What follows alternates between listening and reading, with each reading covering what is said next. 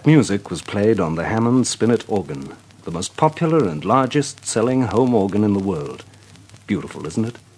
Imagine yourself playing a Hammond organ just like that in only a few weeks. Well, you can. Thousands have. In fact, your Hammond organ dealer will show you how to play a simple melody in just a few minutes, even if you've never touched a keyboard before. When you visit your Hammond dealer's store, a friendly assistant will invite you to be seated at a Hammond organ. There you will be introduced to a new world of musical magic. In less than 15 minutes, you will be picking out a familiar melody on the upper keyboard like this.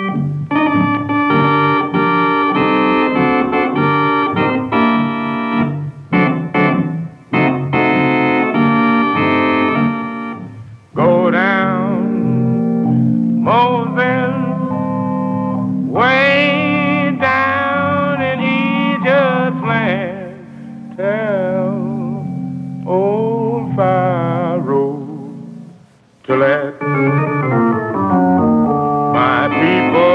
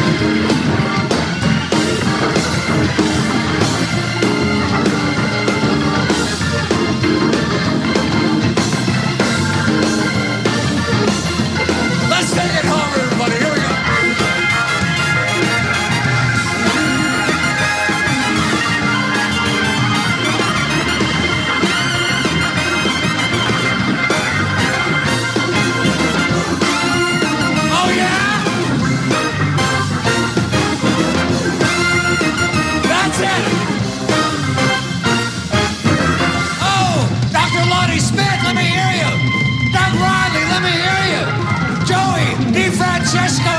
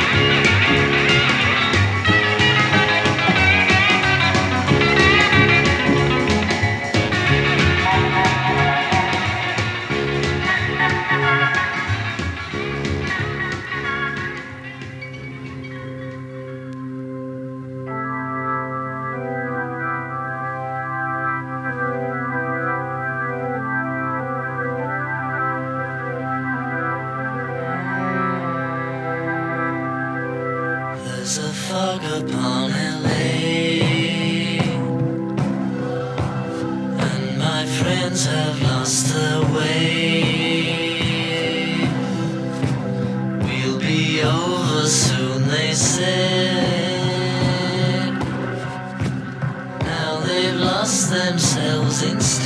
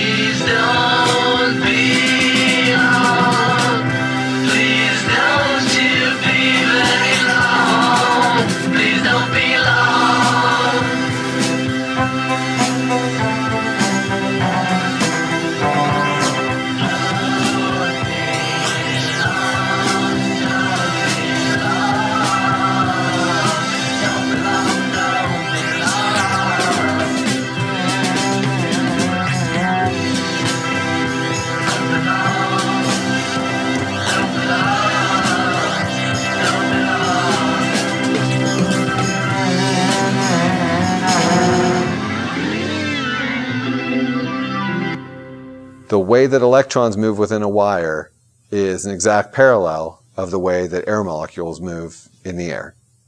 Which is to say, if you can move, if you can, well, let me put it this way.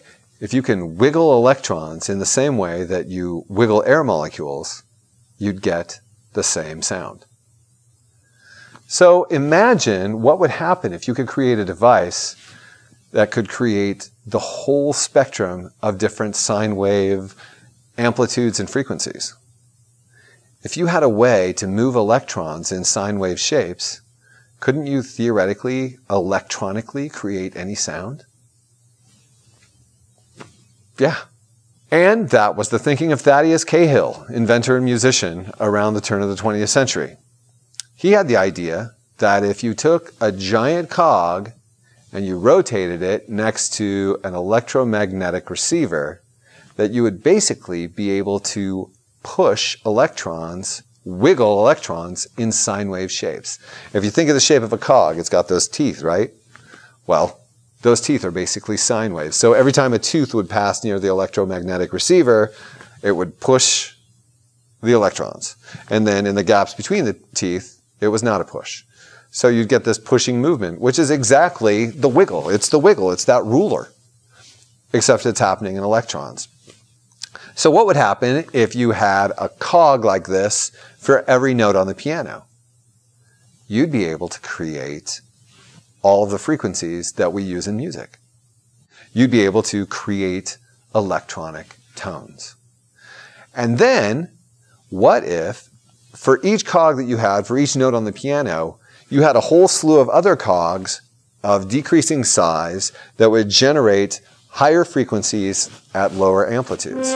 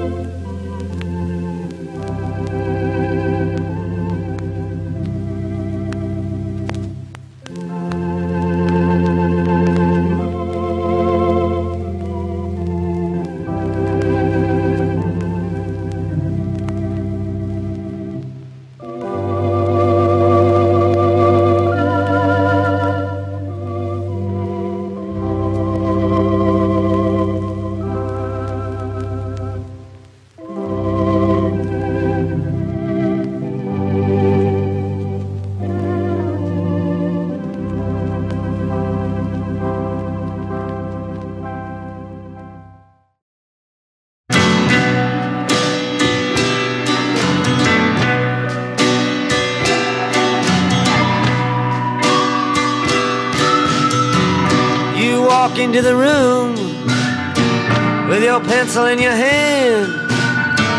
You see somebody naked and you, you say, Who is that man? You try so hard, but you don't understand just what you will say when you get home. Because something is happening here, but you don't know what it is. Do you, Mr. Jones?